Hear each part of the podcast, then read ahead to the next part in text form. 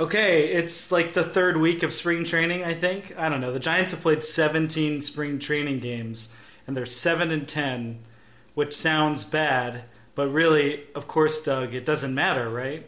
Um, it does. It doesn't matter. Also, I mean, they were three and eight at one point, so really, they're on a hot streak right now. And they their run differential, they really should be about 500. They're, I think they're 87 runs scored, 88 allowed. I just want to point a couple of things out. As meaningless as these spring training stats are, the Giants were 13 and 20 last year in spring training, and they gave up like 222 runs. I think I was just glancing at it, and so now I forget. Uh, they gave up 221 runs. They've given up uh, 88 in um, in 17 so far. They they basically played more than half their games, and they're much better. they, I mean, they're on a yeah, pace to be remember better. Last year, remember last year, their start their entire starting rotation was just a disaster in spring. Uh, yeah. Bumgarner was awful. Cueto was awful. Samardzija was awful.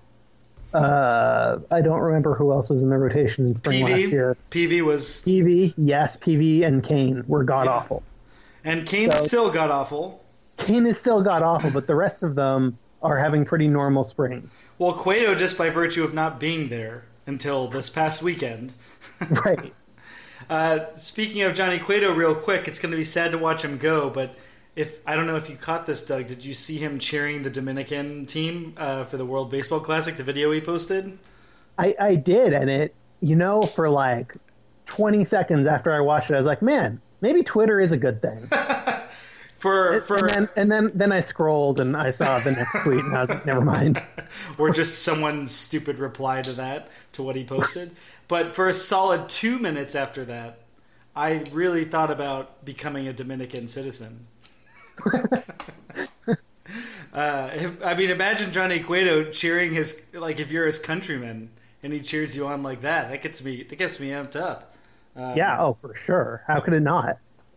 So yeah, the Giants are are playing better overall. I I, I mean they just yes they were three and eight at one point, but even in that three and eight, it wasn't as overtly miserable as it was for for most of spring training last year.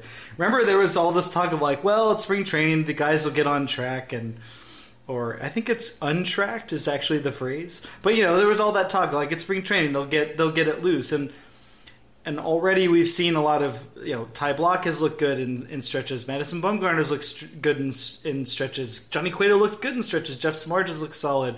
Mark Melancon has been a, a, a shutdown a shutdown bullpen guy in spring training.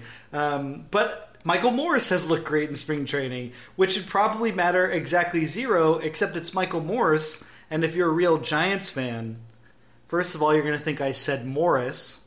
Second it's Michael Morse, and he has uh, the the emotional attachment cannot cannot be ignored. And if you're so, gonna, yeah, I, yeah, I will say this about Michael Morse. I was in I was in Scottsdale uh, for a few days last week. Michael Morse got probably the biggest cheers out of anyone when he came into the game. He is still widely loved by a large segment of the Giants fan base, and you know I, I can see why. He's very lovable. He's but the, it's, it's yeah. incredible he's the slightly less. Uh, he's in the Pat Burrell mold, but like everybody knows, there he's not that he's not going to, you know, try to sleep with them. right? yeah, that's that's a nicer way to put it than yeah. what I was going to say. Yeah, I don't know. I feel like out of the gate to get some new listeners, maybe we maybe we keep it clean for a little while. you keep it clean and avoid any references to sexual assault. That's right. That's right. Uh, you know, Michael Morse is, and again, I think I mentioned this last week. You know, it, it's a different vibe that I think maybe the Giants needed. Um, you know, last year, I mean, did we even mention this? I think losing Tim Flannery was this big issue because it's just like outside of him, and you get the occasional characters like Michael Morse. You know, who's going to be the the goofball? I guess Johnny Cueto could be, but he's he's basically a border like he's just he's just passing through. right. I mean that's that's also where we're losing Affeldt hurt. Yeah. Because Affeldt could give you both sides of the that kind of clubhouse leadership. He could give you the goofball, and then he could turn around and be inspiring. He which could is also like having two players. Plus, he could actually play for a while. That's right, and he also could be the butt of jokes. Yeah, I think that's important too. Is when you can people half the clubhouse will listen to you and find value in that, and the other half will be like Guillermo Affeldt's a douche, and they'll then then that will take the other half of the clubhouse. So. Uh, I, I guess I'm saying here's my point on Michael Morse. This is where I've landed on it. If Conor Gillaspie is somehow good enough for the roster, I can't see how Michael Morse isn't. That's my opinion. I'm sure I'm statistically completely in the wrong here. Um, and spring training, I think, yes, it's ridiculous to look at any of the numbers and go, huh, there's something to be taken from that. But I would say that when players look good uh, early, it's encouraging. How can it not be? Um, and, and uh, anyway, the, there we are. There's the Giants. Uh, Buster Posey plays in the World Baseball Classic. You knew that, right? yeah, Buster Posey and Brandon Crawford are on Team USA with Mark Melancon possibly joining them and, the, and Jeff Samardzija possibly round. joining them in this yeah. second round. But uh, Posey and Crawford both played. I think Crawford started all, all three games in uh, in in Florida. Yeah, and he had yeah, he's great. He, yeah, I mean he's it, the idea that Brandon Crawford. I mean, I still think about. I think I'm still stuck in the mindset in, in like 60% of the time with Brandon Crawford, which is completely unfair to Brandon Crawford, and that is not good enough to displace Orlando Cabrera. I mean, age and all that other stuff just working. There's just something about that. And also, I think the other thing for Brandon Crawford that is interesting is that in this modern era, he. I think the Corey. I'm of two minds. There's a part of me that's like, man, I can't get over that Orlando Cabrera was acquired to still start over him. And this other thing is not that he was begging for the job, obviously. It wasn't like he was being blocked, but it was Orlando Cabrera was literally an urn that Sabean put out there, an urn with cleats and a hat. Um, anyway, well, and, their other urn with cleats and a hat was Miguel Tejada, and he wasn't working out. So, I mean, what are they supposed to right. do? But my other thought was, I think it's uh, it's a very I want I don't want to say cruel because you can't say that Brandon Crawford has had a bad Major League Baseball career. That's my point. Brandon Crawford has had actually a classically great MLB career. I think us, meaning the bulk of our listeners, you know, in that 25 to 40 mindset, I think we are, I wouldn't say spoiled, I would just say we're a little bit more accustomed to guys coming on the scene quickly nowadays, right? And kind of holding on. But I think growing up, there was sort of that idea of, uh, you know, before we entered adulthood, like sometimes these guys take a while to gain a foothold and and build their careers, and it happens gradually. Brandon Crawford has always been a solid defender, but he has actually really has gotten better over the years. But his bat, which was never supposed to be the big thing, he's basically he's slowly established a great big league career. And I was going to say uh, what was cruel, but again not cruel, is that Corey Seager just like was burped into existence and is now the most amazing shortstop in the National League, and, and it's uh, Rassam just just upsets me. I, you know, I feel like Crawford's Crawford's someone who just is fine with that. He's like, you know, I'll just be great over here, and you can do whatever, and I'll just enjoy my two World Series rings and my thirty children. Yeah, I mean, I don't think he's. I don't think Seager's a, a flash in the pan. Um, no, that's not what I mean at all. I just I liked that Crawford did have that spotlight for a minute. Yeah. Corey Seager, the modern day Angel Berroa. You heard it here first. Uh, we're going to actually be joined in a in a little bit by uh, the Dodgers SB Nation guy Eric Stephen of True Blue LA, and uh, he can come in and agree with us on on that point because I think you're right, Doug. I think you're onto something there. Yeah. We'll also be joined later. Uh, we're going to do. We're going to split the NL West review.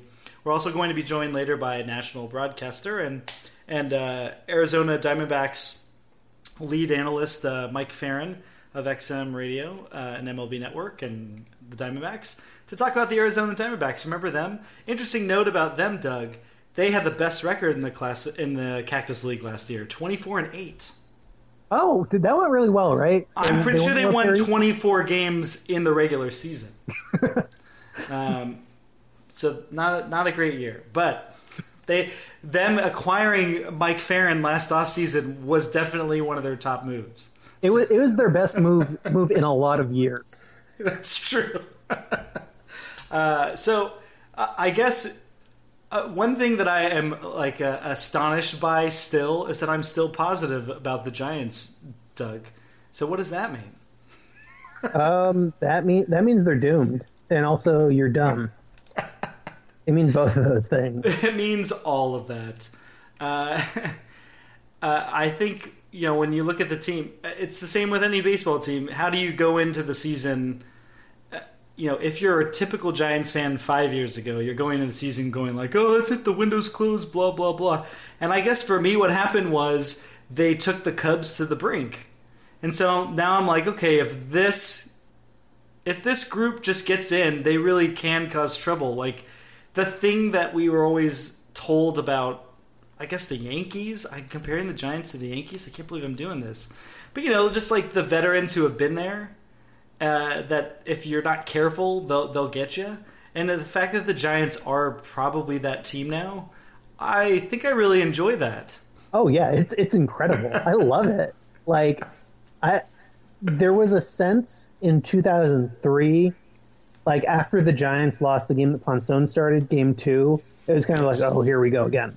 Right. You know, like they're going to be the same old Giants. Like after the Giants went down even 0-2 to the Cubs, I was like, "Yeah, they still have a chance." And, and then I was like, "I'm kind of dumb for thinking that, but they still have a chance." It's just a different thing. Yeah. And that's what all that winning has done. It gives us lots of false hope that can then be crushed, which Well- is good. I would say it's good because intellectually you can battle your emotional state a little bit more because you're like, okay, I I intellectually could make an argument to my panic, not Joe Panik, but my internal mental panic about what it could take. Like the Cubs haven't been here and but I mean they're obviously super talented and the experience factor is probably negligible compared to talent, but if you don't kill the Giants, they will get you. So the Cubs had better kill the Giants, and then they didn't. And it's like, okay, well now you've kind of invited some trouble here, because if, if there's anything the Giants are really good at doing, and, and it's really painful to watch. Let's be honest. If you if they hang around, they they have a really good shot of winning. I mean, that's Yeah. the thing with this team. If you just if you the cockroaches thing from 2012, uh, you know, it's it, it's true, but it's it's it's sort of like I don't want them to keep testing that. I'd like them to win some games ten to one this year. That's what I'm saying. Right. Yeah, that'd be good. Or, you know, they could win some games like 6 3 and have the bullpen go like four scoreless innings, maybe? That- I'll take Even that. that. I would No, take I'll- that. I'll take that. Uh, I I'm even nonplussed. No, that's not the right word. I'm even whatever about this whole Jarrett Parker is the left fielder now, but uh, he had a great game yesterday, and it looks like you know he's locking it down. And Um, You know, the, I've the said many times I'm not happy about it. he, he'd actually had. Okay. Okay, so the weird thing about Jarrett Parker is that he'd actually had a really bad week before that, and he was hitting 200 or so going into that game, and then suddenly he had a three for three, and everyone's like, "Well, he's the starter again." yeah, And you know, not to say he's not. There's a lot of factors, but it's so easy in spring training to just overstate one game, and I don't, I don't want to, you know, bury this just yet. On the other hand, He's- Giants options, they can do it. They have a veteran fetish. Mike Morse might make the team, so that's the other side of it. Yeah, I, I guess it's just he seems like he's got that sheen or that in, that shield about him that that will give him that uh, the chance to to cross over or or master what yes any normal baseball player would seemingly be immune immune to uh, changing their fortunes with one game but he's I think it just feels like the Giants want him to be the starting left fielder and so they're finding any reason to make it happen. I guess when I say Giants I really just mean Bruce Bochy. Right. I don't know why that is, but here's the thing: you can't find evidence to disprove my my random assertion, and that's the that's, true. the You- standard now. That's the standard now. That's it. Uh, prove disprove my negative. uh, Pro- disprove the universal negative. That's all you have to do. Uh, let's get into our NL West preview now, Doug, because you know the Giants do have to play other teams, lose to other teams, but um, we're gonna bring in now Eric Stephen from True Blue LA, the our, the neighboring SB Nation uh, blog. Uh, they, Eric also has a podcast, True Blue LA uh, podcast on Blog Talk Radio. And uh, Eric, thanks for joining us. You're in Arizona. You're at spring training. You're on the field right now. I'm uh, sort of. I'm, I'm on a uh, the carpet I'm on is green right now, so it's kind of like a field. So it, close enough. I, I, was on the field this morning, but right now uh, in a, uh, sitting in a room with a uh, field like carpet. So. And your sunburn is uh, what one to ten? Where where is that? Oh, oh great question. Uh, it's probably like a seven. I've actually been monitoring it pretty well. Um, I've been like putting on the uh, sunscreen like just about every morning uh, as a precaution. So I th- I thought some something was coming on last week, but I was able to uh, keep those nasty UV rays away. Excellent. What, what, SPF do you go with? Seven hundred or something stronger? Oh, oh yeah. I'm I, I have to go with like the like the one they use for babies. I'm I've, I have the, the whitest skin possible. Oh, I thought uh, you were gonna say a mother. Um, yes. yeah, I'm the kind of person where it, when my socks are off, they like people ask me to take you know take my socks off again, like because my feet are so white. No, uh, so SPF like 50. I, have heard if you're above, there's nothing really above 50. So I just go with 50. That's that's pretty much what I what I go with. I've actually heard if it goes anything above, I think even 35 is it does. There's no difference. Ah, uh, so I've been paying. I'm probably paying quadruple the cost for nothing. I think. I, I mean, seriously, I, I, hope definitely double check me on that. But someone I know whose father I think works in in petrochemicals or whatever it is, it's just like above 35, it's the same as 35. So, uh, but enough about SPFs. Let's talk about LADs. There we go. All right. Um, oh, the Los Angeles, yes, the Los Angeles Dodgers of Dodgers. Uh, they are they are projected to win 150 games this year. Um, That's right. I just, yeah. And sweep sweep through the first two games of the NLDS, and then it's it's toss up after that. But in any case, uh, the Dodgers, of course, they're. I love that every year the projections come out. Like the Giants are projected to like exist as a franchise, and the Dodgers are projected to win, uh, you know, a billion games. It, but they have an amazing roster. Tell us about it. What are it, we missing?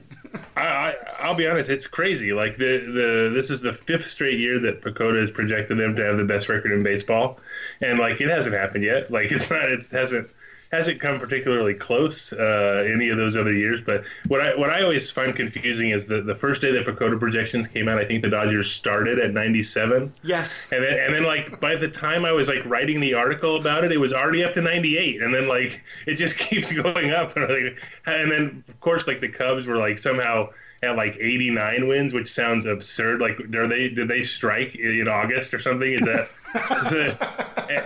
And, and, so, like, but that said, I, look, I, I, am pretty high like on this particular roster. Like, um, you know, they won what 91 games last year, and they, you know, they won the division. I think they're probably going to win the division again, and.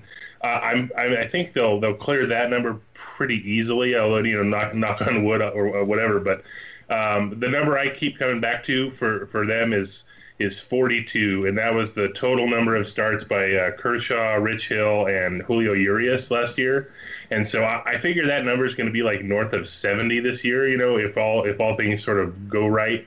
Uh, so that's like a huge improvement to me, and I think that's going to sort of stem the tide uh, of any if they suffer any sort of sort of setback. So I I'm pretty bullish on where where they're headed and I think um, another division title at least is in order. And they're, you know, I, I mean, beyond that, obviously, who knows? But I think they're certainly good enough to, you know, do what they sort of are. Uh, everyone sort of sets out to do at the beginning of the season. Well, I think uh, I want to get this in too. I mean, I, here's what I think happens with the PECOTA projections. Starts at 97. They publish it. They start, you know, the writers, the the, the site managers look at the comments and they're like and basking and like people are reading my stuff, and then they just think about it a little bit more and they go, "We put that Clayton Kershaw is on the team, right?"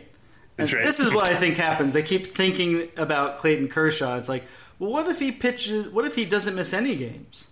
What if he pitches great in the games he mi- like accounting for the ones he missed last year?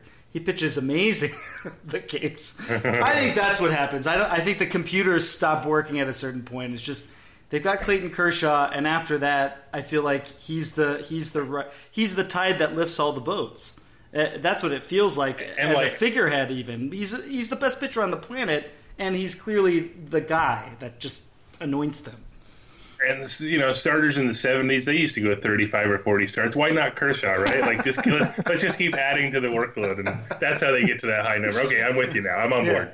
Uh, but I mean, I, I, I. Here's the thing, also about the Giants Dodgers rivalry, rivalry, and how it's and how it breaks down. I, I what I like is that there's always the main characters, but what this recent run of Dodgers, you know, post McCourt essentially, is that they've really gotten good at adding in like Simpsons level uh, quality side characters, but That's for right. Giants fans, they're they're just at like obviously Puig is you know enemy number one for you know whatever Yeah. reason, but then it's like well we can't ignore Trayce Thompson because then he'll he'll do something, or we can't we can't ignore Toles he'll do something, and then let's not forget that that Charlie Culberson was good all along. What? And Yeah, Justin you- Turner? We and Justin Turner and Justin Turner enchanting them with this magical, mystical elven flute playing. Ugh. His mithril bat. Ugh. and, and don't forget those the locks those red locks are pretty stunning i, I I haven't forgotten say. the locks. Oh, and, and you're you're also shortchanging. That's division clinching home run hitting Charlie Culberson. You're you're talking about, sir. The last two things I wanted to say, I wanted to say in a George Costanza voice. Haven't forgotten. haven't forgotten about the home run.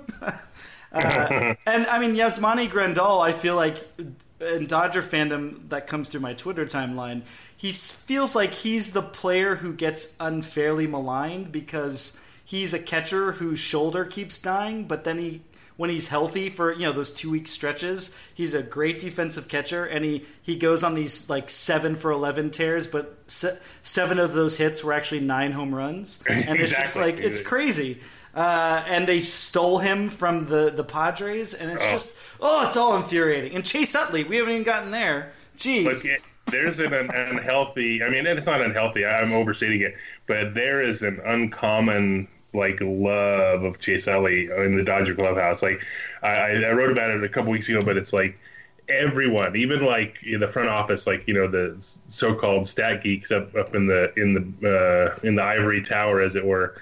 They're they're like completely on board with you know Chase Utley like uh, super teammate, and uh, it's weird. Like um, I I don't. I'm not trying to discount it. It's just like I don't think I've ever seen um, people like rally around a guy like to a man. Everyone's like, I don't care what what he does on the field at all. I'm just glad he's back. You know, they just want him around. Like they they love him. Uh, it's it's he's like the everyone's favorite teammate. Like I thought Juan Uribe was that for a while, but like it's gone to like another level with Chase Utley, and it, it's kind of crazy how they everyone sort of rallies around it. Um, Doug, he's talking about Chase Butley, right? okay. Yeah. Yeah, it's more like Chase Butley. That's an original joke. I was the Yeah. first person to ever say it. I trademarked it. Everyone has to pretend to say it. I'll be sure. I'll credit you on Twitter with that one. That's pretty good. Uh, isn't he just to me? I mean, Chase Utley. I feel I give too much crap for him seeming like he's a really old man, but I, I guess that's the thing. He has the face and the genteel energy of everyone's grandpa. That's That's, right. what that's what I think is the draw there. He's like the guy. Okay, so if to put that in perspective, like he he's the he's definitely the old man yelling at cloud sometimes, but he's also strong enough to like reach up and grab that cloud and pull it back down and beat the crap out of it. so So he's Clint Eastwood. That's what. basically, yeah, Yeah, exa- and we're all and we're all the chair. and, and so uh, another thing you, you mentioned too about like these these uh, the Giants Dodgers rivalry, like the all the Lenny and Carl's uh, the the backstory characters. But you know, Puig versus Bumgarner is such a like it's it's been it's like I, I still think it's kind of fun right? It's kind of absurd on both sides. Like both both guys are kind of insane in their own ways. Uh, but like what amazed me last year was with the whole um, don't look at me stuff was like uh, I want to say within I, it was definitely the next day but I, I think within hours they had like t-shirts printed up for everybody in the Dodger clubhouse. Like um, so what amazes me about like major league lifestyle is that there you know there's a lot of disposable income uh, for a lot of guys you know not, not maybe not you know the major league minimum is like 535,000 those guys that's a that's a good chunk of change but those guys aren't throwing around money all the time. But you you know you get your 10 million plus guys they're going to have they'll, they'll rent a pool table every once in a while and bring it into the clubhouse and do stuff like that. But the the the connections these guys have to like t-shirt makers like on a whim is amazing to me. Like, the, like you could have like the the smallest slight or, or like something, or someone will just say some dumb comment. Next day, it's like a T-shirt. There's like 50 T-shirts in the clubhouse. Like they they just they like local T-shirt makers are are that's like the business to be in, man. If you if you know someone on a baseball team, like you'll get you'll you'll put your kids through college with enough uh, work just from baseball. So you're well, saying that Madison Bumgarner isn't being immature when he yells at Puig? He's really propping up the Southern California economy. he's kind of a hero in that regard. He's a job creator. uh, well, I guess so. You know, every Dodger is essentially an all-star, and you know the, the Giants counter with a pretty solid slingshot. But I want to uh, get your sense real quick of who's someone that uh, we should be looking out for, or if anyone who's not neither a Giants or a Dodgers fan and is for some reason listening to this podcast, like who should, as a baseball fan, just be considering as uh, if he was on your team, you'd love him, but in any case, you should watch him anyway. So, so probably the, the new the new guy to this sort of uh, Dodgers Giants theater this year is probably Logan Forsythe. He was around. Oh with the Padres, obviously, ah. you know. So yeah, he has some NL West familiarity, but he when he was with the Padres, he was like sort of light hitting utility man, Logan Forsythe, and he went over to the Rays, started playing a little more full time, uh, and became like slugging home slugging Logan Forsythe in a weird way. So yeah, the the Dodgers sort of got him to play second base, which was made it extra weird that they also brought back Chase Utley. You know, he's in, in a more utility role, I guess. Um, but yeah, Forsythe is going to be probably one of the keys to the season for them because they were they struggled a little bit last year. Uh, they struggled a lot hitting lefties, and he's sort of one of the guys they expect to help that. Um, and a uh, consistent on base guy too, which not that the Dodgers are necessarily lacking that, but it doesn't hurt for depth purposes to have yet another guy who can get on base consistently. Yeah, and especially because he's pro. I mean, if I had to guess, he's probably going to be the leadoff guy. He'll hit like first or second, I would imagine, like most of the year. So he's going to be that guy at the top. Probably going to be like I would imagine for some opponents, like really infuriating at times. But yeah, I think he he's gonna, he has some pop, and he, he's probably going to hit like. Uh, like 20 home runs wouldn't surprise me if, if he's in like the 15 to 25 range. So I mean, it's a big range, but like uh, I, expect him to you know be pretty productive. So he's probably the one guy, like the new guy to watch. Uh, so that, that's someone to pay attention to. Andre Ethier, the old the old guy to watch because he was basically lost last year with a you know broken uh, tibia and he didn't play until September. He's looking. Uh, he's actually out with like this minor stuff right now, but he, I think he'll be pretty productive. Um, you know, eh, not going to play a ton, but uh, he'll play enough to be sort of be out there against righties and do some damage. So a new and an old guy, I guess that's those are my guys. Oh, I'm already calling him Fogan Lorth- Lorsythe. I'm doing it. Uh, I like it. He's, I'm spoonerizing him from the jump. Uh, great. Well, I guess from your side of the table, I'd be interested. Also, last kind of question is, how do you, where do you, when you look at the Giants, what do you think of, and who do you think of, and and do you even are they just a thorn in the Dodgers' side, or are they just like, well, every year there has to be a team that's maybe number two? No, no, I, I say I expect them to definitely like uh, sort of be there for the you know uh, fighting for the division. Uh, I do think the Dodgers will probably, you know, probably win the division, but like it wouldn't surprise me if the Giants won. Like they, they're everything's kind of still in place for them. Like, e- look, even if they, I know that there's a lot of turnover in the bullpen, but like even if they brought like every single guy back and used the exact same crew from last year, there's no way that they're gonna like blow that many saves. Like they're just bound to be better just by like natural progression, right? So like I, I, I the bullpen is gonna be better. I so that that's a that's a plus for you guys. You figure Matt Moore for like the whole season probably going to be like one of the better like number four guys, and then you're basically going to get probably like uh, I don't know like 650 innings out of the top three, and that's that's really hard to like compete with, uh, and it, that'll help the bullpen, I'm sure. Uh, and so, you know, I look at that like Posey was he didn't he slump pretty badly in the second half last year, like offensively, and then like Pence was hurt. I, I look at those guys as like you know the sort of the, the guys you have to avoid in the Giants lineup. So uh, I I suspect they'll be productive. So I, I look at them as still this like that you know they're no matter it, it might not look pretty all the time, but they're going to be they're always hanging around and like you you kind of like the um, this like they're this crazy zombie team that you actually you have to kill them and bury them before you're sure that they're dead. So I'll I'll never write off this this incarnation of the Giants. So I, I do suspect them to be challenging for sure. Eric, still enjoy your three-run home runs, which come regularly. Uh, uh, we appreciate you taking the time, and, and you know we, we know you've got to take an aloe vera bath for your skin and and, and all the spring training fun you're about to ha- you're going to keep having. But thanks again. Uh, they can find you at True Blue LA on Twitter, also at Eric Stephen, right?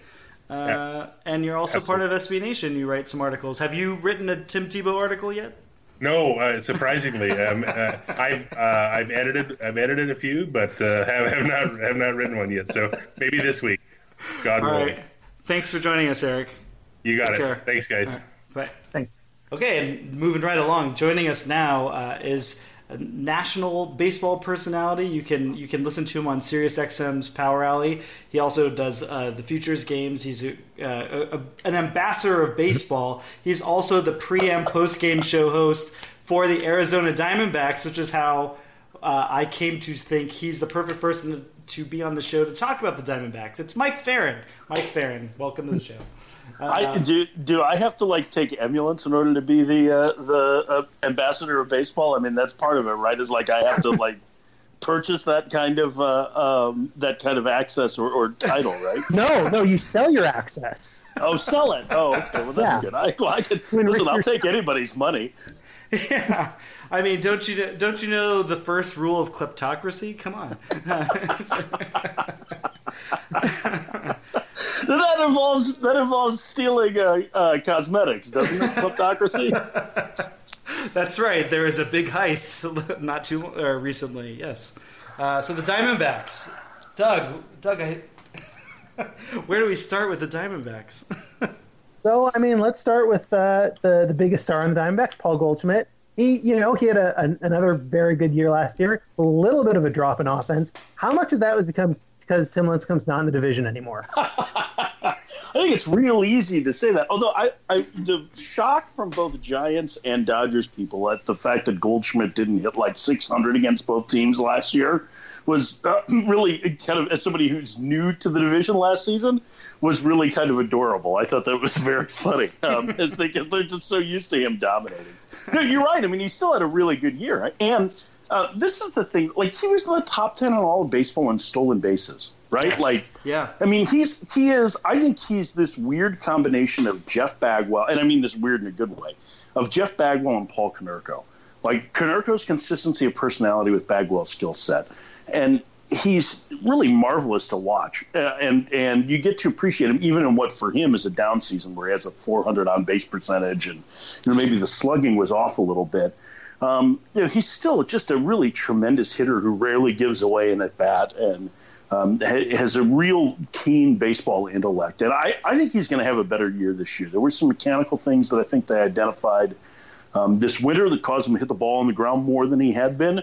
Uh, and judging from the way he swung the bat before he left for the World Baseball Classic, and the fact that every time I've turned on the World Baseball Classic, he's been standing at second and then scoring a run. Um, I expect uh, you know Paul Goldschmidt to have a pretty typical Paul Goldschmidt year, which puts him in the running for an MVP award. Absolutely. Uh, I I would say that uh, what kind of balances that in, in the sense of that's a very big positive. You can take that to the bank.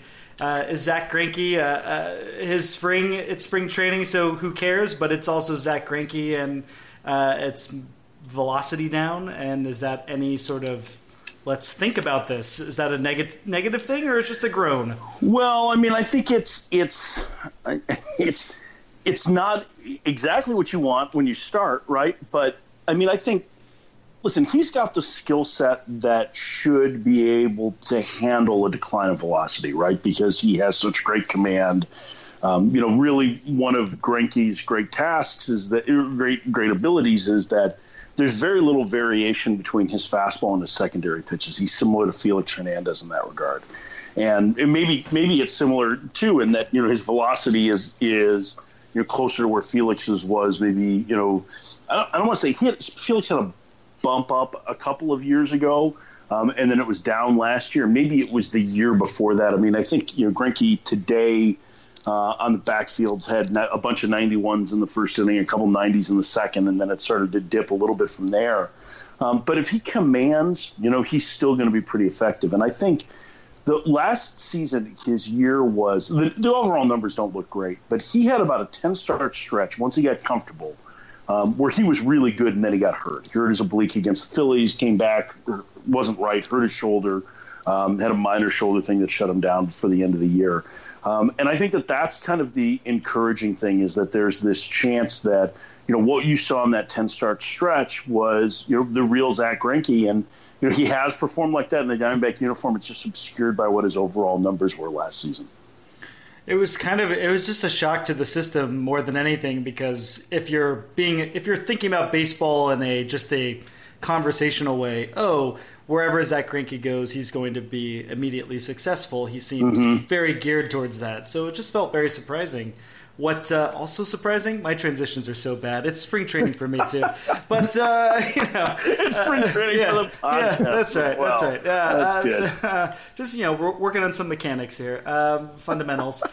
Uh, I would say that uh, acquiring Taijuan Walker from Crazy Trade Man in Seattle was uh, was was a shock, and I say that in this particular conversation because you know, listening to you on Power Alley, one thing your excitement about baseball is what's fantastic, but obviously you always seemed like you knew the American League a lot more, and you had a pretty good, you know, he called in every week, Lloyd McClendon for a while. So it mm-hmm. seems like Taijuan Walker versus most other guys, you seem to have, you, you probably jumped in knowing a lot more than anyone else with the Diamondbacks and he seems to be having a successful spring. Is there something in the Diamondbacks that they that they that you you maybe can't tell us, but like they saw it right away and they're like, we know yeah. exactly what it is. All right. So so there's a couple of things with him. Um, one. And, and I'll just say this based on you mentioned his his successful spring. I haven't really seen him because I've had a bunch of serious dates that I've had to do for spring training coverage and a couple other things. So I've seen him throw an inning in person. I had a scout last night tell me he's been the best pitcher he's seen in spring training this year by a wide margin.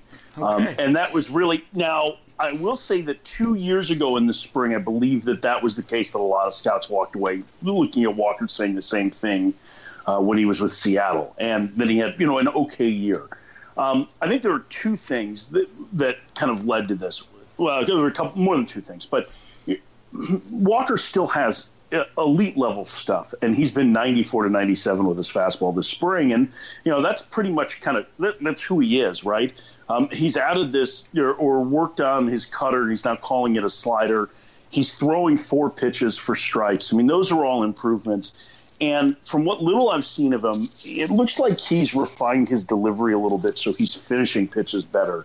Um, last year, I think he was hampered by the fact that he pitched through most of the season with bone spurs in his ankle. Oh, but I didn't know that. Okay. Yeah, he had yeah. surgery at the end of the year, and so um, so you've got that, and then you have the fact that you know the feeling was you know, not to take anything away from what Jean Segura did last year because he was terrific, and I wouldn't be surprised if he puts together maybe not a 20 homer season, but similar numbers overall with Seattle.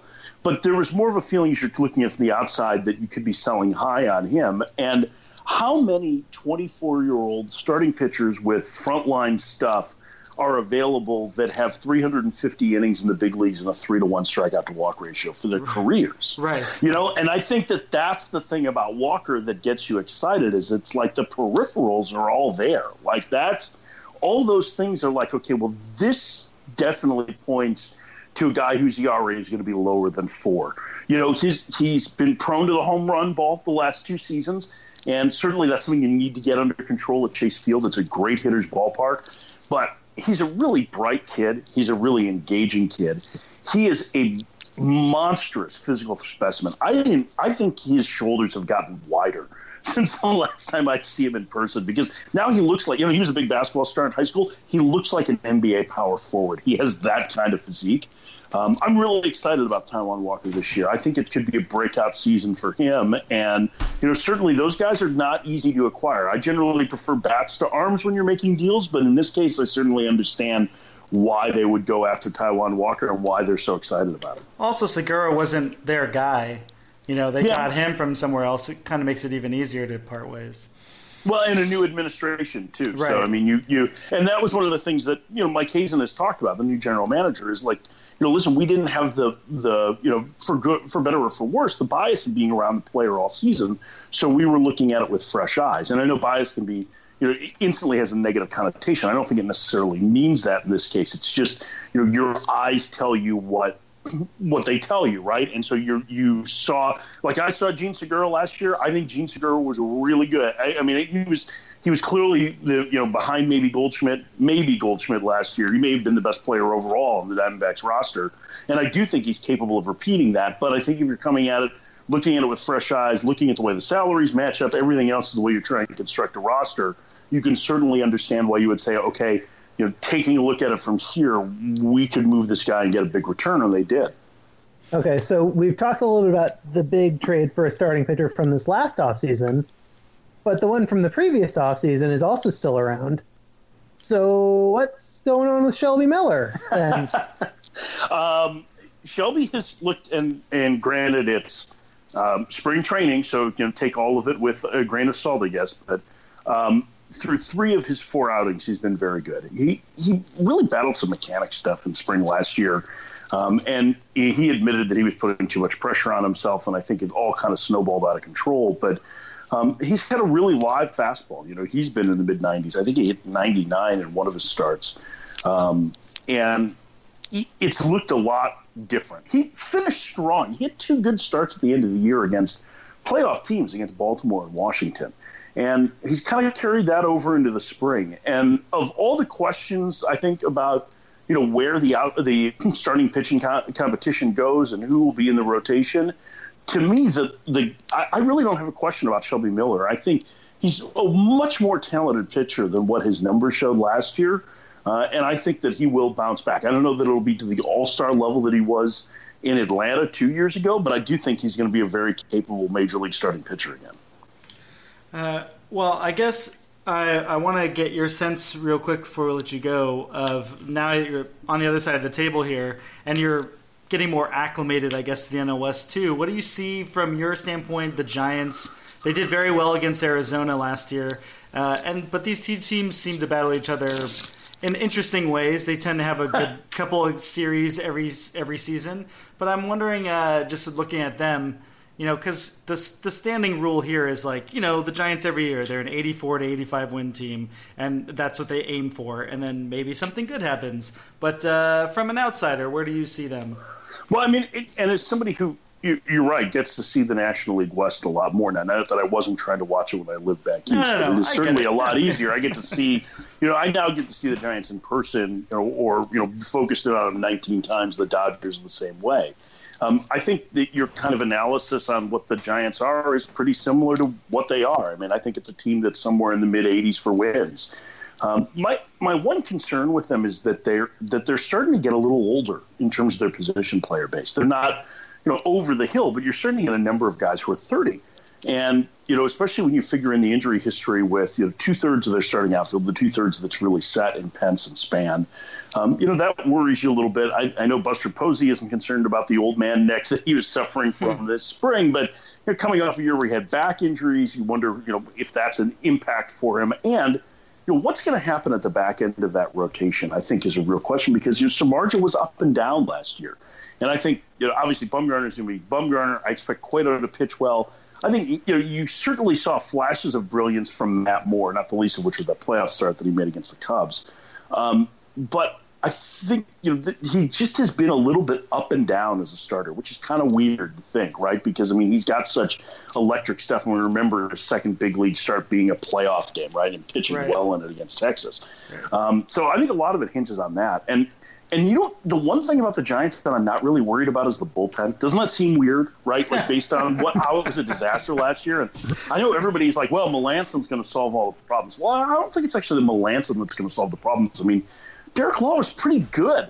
Like, he, I mean, the, the guy put up really good numbers in in that pen, and beyond that, I mean, they have some they, have some guys kind of pushed out of um, higher leverage roles that I think are going to help them. You know, I mean, I think they've got two lefties that are really funky in Osich and Okert, and I think that those guys are, are I think you know, those are pretty good relief pitchers potentially. You know, Strickland, you know, could be more of a middle reliever instead of, you know, having to pitch towards the end of games. And I kind of like the way that they set up for the last nine outs. And I don't know that Bruce Bochy is going to have to play the mix and match quite to the same degree. So it's weird. I think that their question, to for me, and I think it's probably a little different than other people, my questions lie more with the injury risk that there are with the position players and the back end of the rotation. And clearly, the fifth start, I think, is a concern for everybody, but less with the bullpen because I actually think they're in pretty good shape overall. Oh, when Buster Posey turns 30 in a couple weeks, we're not going to have a birthday party for him. We're definitely going to be in mourning. I, yeah, it's, it's going to be a like, if you hear yeah, lies, Buster Posey, right? former former ex- MVP outdone by a Molina. That's right. uh, well, one one last question as a as a as a well wisher to you. How how are you doing with the move and acclimating and adjusting in? You're like you're a year in now. Uh, yeah. And uh, how's it going? I love it. I, I, I love one. I've, I've been wanting to live in Arizona like most of my adult life, um, and we love living here. It's nice not moving during spring training. I remember when when we did this podcast last year, I literally was unpacking my office like we right. just moved into our house. Um, so like I think maybe that day we had moved in. So um, so it, it's great being settled here. Um, it's a really um, you know, I live in Scottsdale, and the, the city motto is America's most livable city, and it's pretty true. Like, it's yeah. a really great place to be.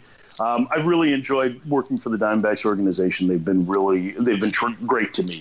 Um, great people. The broadcasters that I work with, and Greg Schulte and Tom Candiotti, have been um, incredibly supportive and really taking, you know, put an arm around me and um, you know, but my buddy Steve Berthiaume over on the TV side um, has been a, a, great resource and somebody to lean on, and it's great to see him at work every day because we've been friends for a number of years and um, really, really love being here. And and um, you know, would I keep joking with my wife? We're never moving. Like we're never leaving this house. We're never packing up. We moved a lot for a number of years. Um, I just love being here. It's a great place to be. And baseball at 10 p.m being being on at 10 p.m. That's great, right?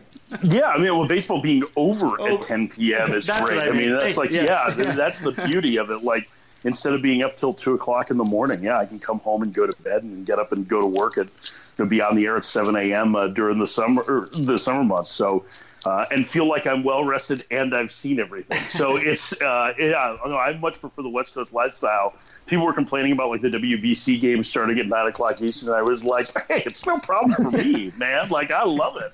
You start the barbecue uh, right before first pitch. Well, hey, I my- made a brisket last night for Texans, and it passed with flying colors. So, oh, man. you know, I'm I am in mid season form already with the smoker. So truly, you are uh, you are your eminence. You are a baseballs, and that you truly have earned it.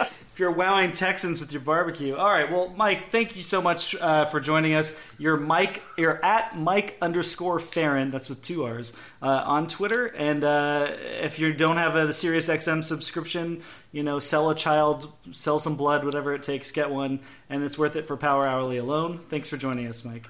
Thanks, guys. My pleasure. Uh, you know, Doug, one thing I just realized we forgot to ask him about was the um, bacon wrapped pretzel baguette at uh, Oh. at the Diamondbacks Stadium. What is that? Chase Park Field. Uh, Yeah, yeah. Uh, the picture makes it look great, but I can taste it through the screen, and I want to vomit. But I uh, yeah, I actually got I could feel my arteries clogging just looking at the picture of it. The, the served with honey mustard. I love honey mustard and roasted jalapeno ranch dressing dipping sauce. I love roasted jalapeno ranch dipping sauce. Do I want uh, bacon wrapped pretzel baguette with black forest ham and Swiss cheese and all that? Absolutely not. Individually, all great. uh, and also probably Croncast covering the important issues. that's right. That's right. Okay, our Twitter questions for the week. Uh, let's see. We ask every week at Macroncast. Send in your questions. Um, you don't even need us to prompt you, but it doesn't hurt. Uh, what do we got? What do we got? Okay, so our first one is from Mike Foster at Scout Six, our very own Scout 6 Mm-hmm. He asks, "Will Ty Blach be our Lord and Savior, or just our Lord?" Well, I have a very strong feeling that um, culturally, uh, because of the way that the oh, this isn't a political question. Sorry, I was thinking like, oh, he's going to be our lord of the manor, or yeah, sure. I could, we're going back to feudalism. It's happening. We, So I we should do that. It's kind of disrespectful not to. I think he's pretty religious. That's right. uh, I mean, for the back end of the rotation, why not? Yeah, I, I, I mean, think if it, that's if his yeah, if his ceiling is what he did when he came up last year, well, I mean, he pitched really, really well last year. But you know what I mean? Like if he if his ceiling is reliable back end of the rotation guy, that's valuable. But I mean, on the other hand, if the Giants are able to get one or two, one and a half good seasons out of him, they'll take that too. They really are looking for some players who can bridge into the next thing, the next Strattons or Beede or whatever it is, um, to get those guys in to fill their innings. Um, I mean, I don't think he's going to come in and be the number two guy after Cueto leaves um, or anything like that. But, but uh, yeah, why not? Yeah, I mean, I feel like if he can pitch, you know, let's say he makes the rotation and he pitches 180 innings with a 390 ERA. Yeah, he great. won't do that this year. They they won't they won't let no they they won't let him pitch that many innings this year. He's what twenty seven? No, he's twenty five. He, yeah, he's he's not really that. He's not young enough. They need to protect his. ar- They need to baby his arm. I think that if I- he okay, you know, shows up in forms, he's fine. If it's one hundred and eighty and three ninety, the Giants are probably gonna win the division. I think. Uh, but I guess that is me assuming some other things about the rest of the rotation. So maybe I should just shut my damn mouth. Right. All right. Uh, next question is from Nasty Moen at Christy Tipsy. I believe that's not her real name. Uh, who asked, "Who in the MLB is most likely to have robbed Puig?" You didn't see the story uh, about a week ago, Yasiel Puig got robbed for something like five hundred thousand dollars in jewelry, his uh, his house in LA. This is a great question. I mean, I really have been thinking about it since Kristen sent, sent it in. Yeah. uh, who, who in in all of Major League Baseball? So, I mean, at first, I want to just narrow it down to okay, whoever's living in Southern California during the off season, which actually does narrow it down quite a bit. Well, Um, I I feel like you can do that, but then you realize you get five hundred thousand dollars worth of jewelry. You can fly in from Scottsdale for that. There's a lot of baseball players in Arizona. And no one would suspect it if all the players are going to Scottsdale and he is flying from Scottsdale. Right. It's the perfect cover.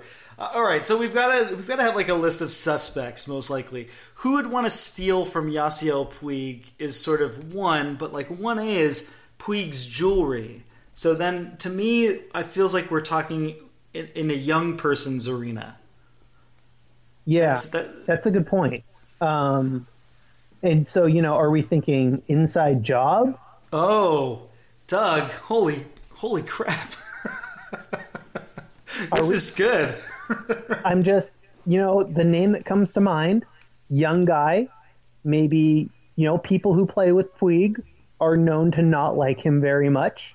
Uh-huh. I'm just saying there's no evidence that proves that Joc Pederson didn't rob him.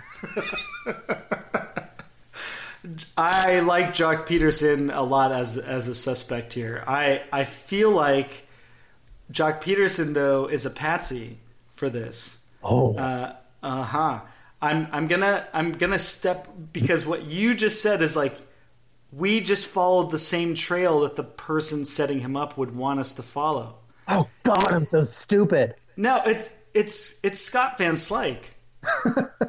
he has the motive. He and his family hate Puig for taking Scott Van Slyke's uh, Hall of Fame bust. I think they accused him of doing with the playing time. Remember that a, a couple of years ago? I do. Uh, yeah.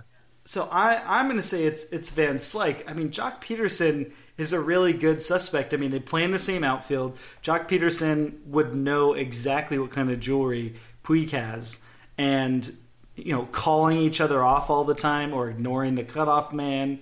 Like he knows. You know, Pederson's like, you know what, Puig has this coming. Just watching him all the time, I can see this happening. But I also feel like Scott Van Slyke has motive and opportunity because he's not playing. No. Yeah, people, you heard it here first. Scott Van Slyke is a criminal mastermind. Definitely the Van Slykes are some sort of Ocean's Eleven esque family uh, group here. Uh, that's right. You not only did you hear it here first, but we impugned them here first. uh, great question. I mean, that's fantastic question. I'm surprised there was not. You know, I'm surprised Grant's if Grant hadn't spent all that time writing about Tim Tebow, Right. he could have tackled this one. Uh, let's see. Uh, there, there's a good one from Steve Svensson, but it's about Jarrett Parker, and I feel like we answered that both last week, and we kind of touched on that earlier. Uh, I'm going to say I really like what Roger sent in at Raj61, Roger Munter, our minor league guru. It's the 20th anniversary of the 1997 Giants. Will Matt Moore replicate Shawn Estes' role? I mean, that is that is a great comparison. What we saw of him when he came over is he walked 700 people, but he wasn't bad. mm-hmm. Um, so yeah, he could he could fluke his way into 19 wins. I could see it. Did uh, I didn't even think about the Shawn Estes comp because I'll never forgive Shawn Estes for Game Two of the 2000 NLDS, but uh, that's great. I I guess so. So now, but now I'm I'm automatically thinking like, how does the rest of that '97 team shake down? Well, okay, so obviously, obviously, Ty Blach is Kirk Rueter. Sure. Yeah. No, I see that. I mean, right that's away. just natural. um, I guess maybe William VanLandingham is, is Jeff Samardzija. He loses his job at midseason and they trade for someone else. I don't know who the Wilson Alvarez is in this situation. There's a lot of I, th- I think you put Cain in the VanLandingham since he basically is that now, and then Well, but- Samardzija. Cain, uh, Cain who- and, Blach can't be in the same rotation. We have to have a reader, so I, I mean, I mean, you're right, but I, I also feel like we're missing something. uh, yeah, no, this is this is good. Oh man, these are things to think about here. Uh, holy crap! Seriously, uh, Jeff Kent had Jeff Kent had a really great counting stats season, but a 316 on base percentage, and that's pretty amazing. Uh, baseball was different, man. baseball was different. Also, Barry Bonds soaking up all the on base percentage. Well, Bill Mueller, Barry Bonds, Darryl Hamilton were all. Oh, and JT Snow were all pretty solid. Man, if if uh, if it's it's pretty amazing to think that as as completely solid a, as a of a first baseman as JT Snow was, that if Brandon Belt had the '97 season that JT Snow had, Brandon Belt would somehow leap into another tier, even though Brandon Belt has had better seasons already. Right. It just, you know, just 28 home runs. First of all, it'd be a miracle if any Giant hits over 25 home runs. Uh, that's interesting. Oh man. Um, well, I think the Matt Moore Shawn Estes comp is so solid, and I feel really stupid for not even seeing that. Um, all right, let's take one more question. Great question, Roger. Let's do one more. That that was a great question. Uh, so our I think our final question here is from Nick Lyons at Nick King of Lions. Which pitcher is likely to get the middle finger down after repeatedly shaking him off?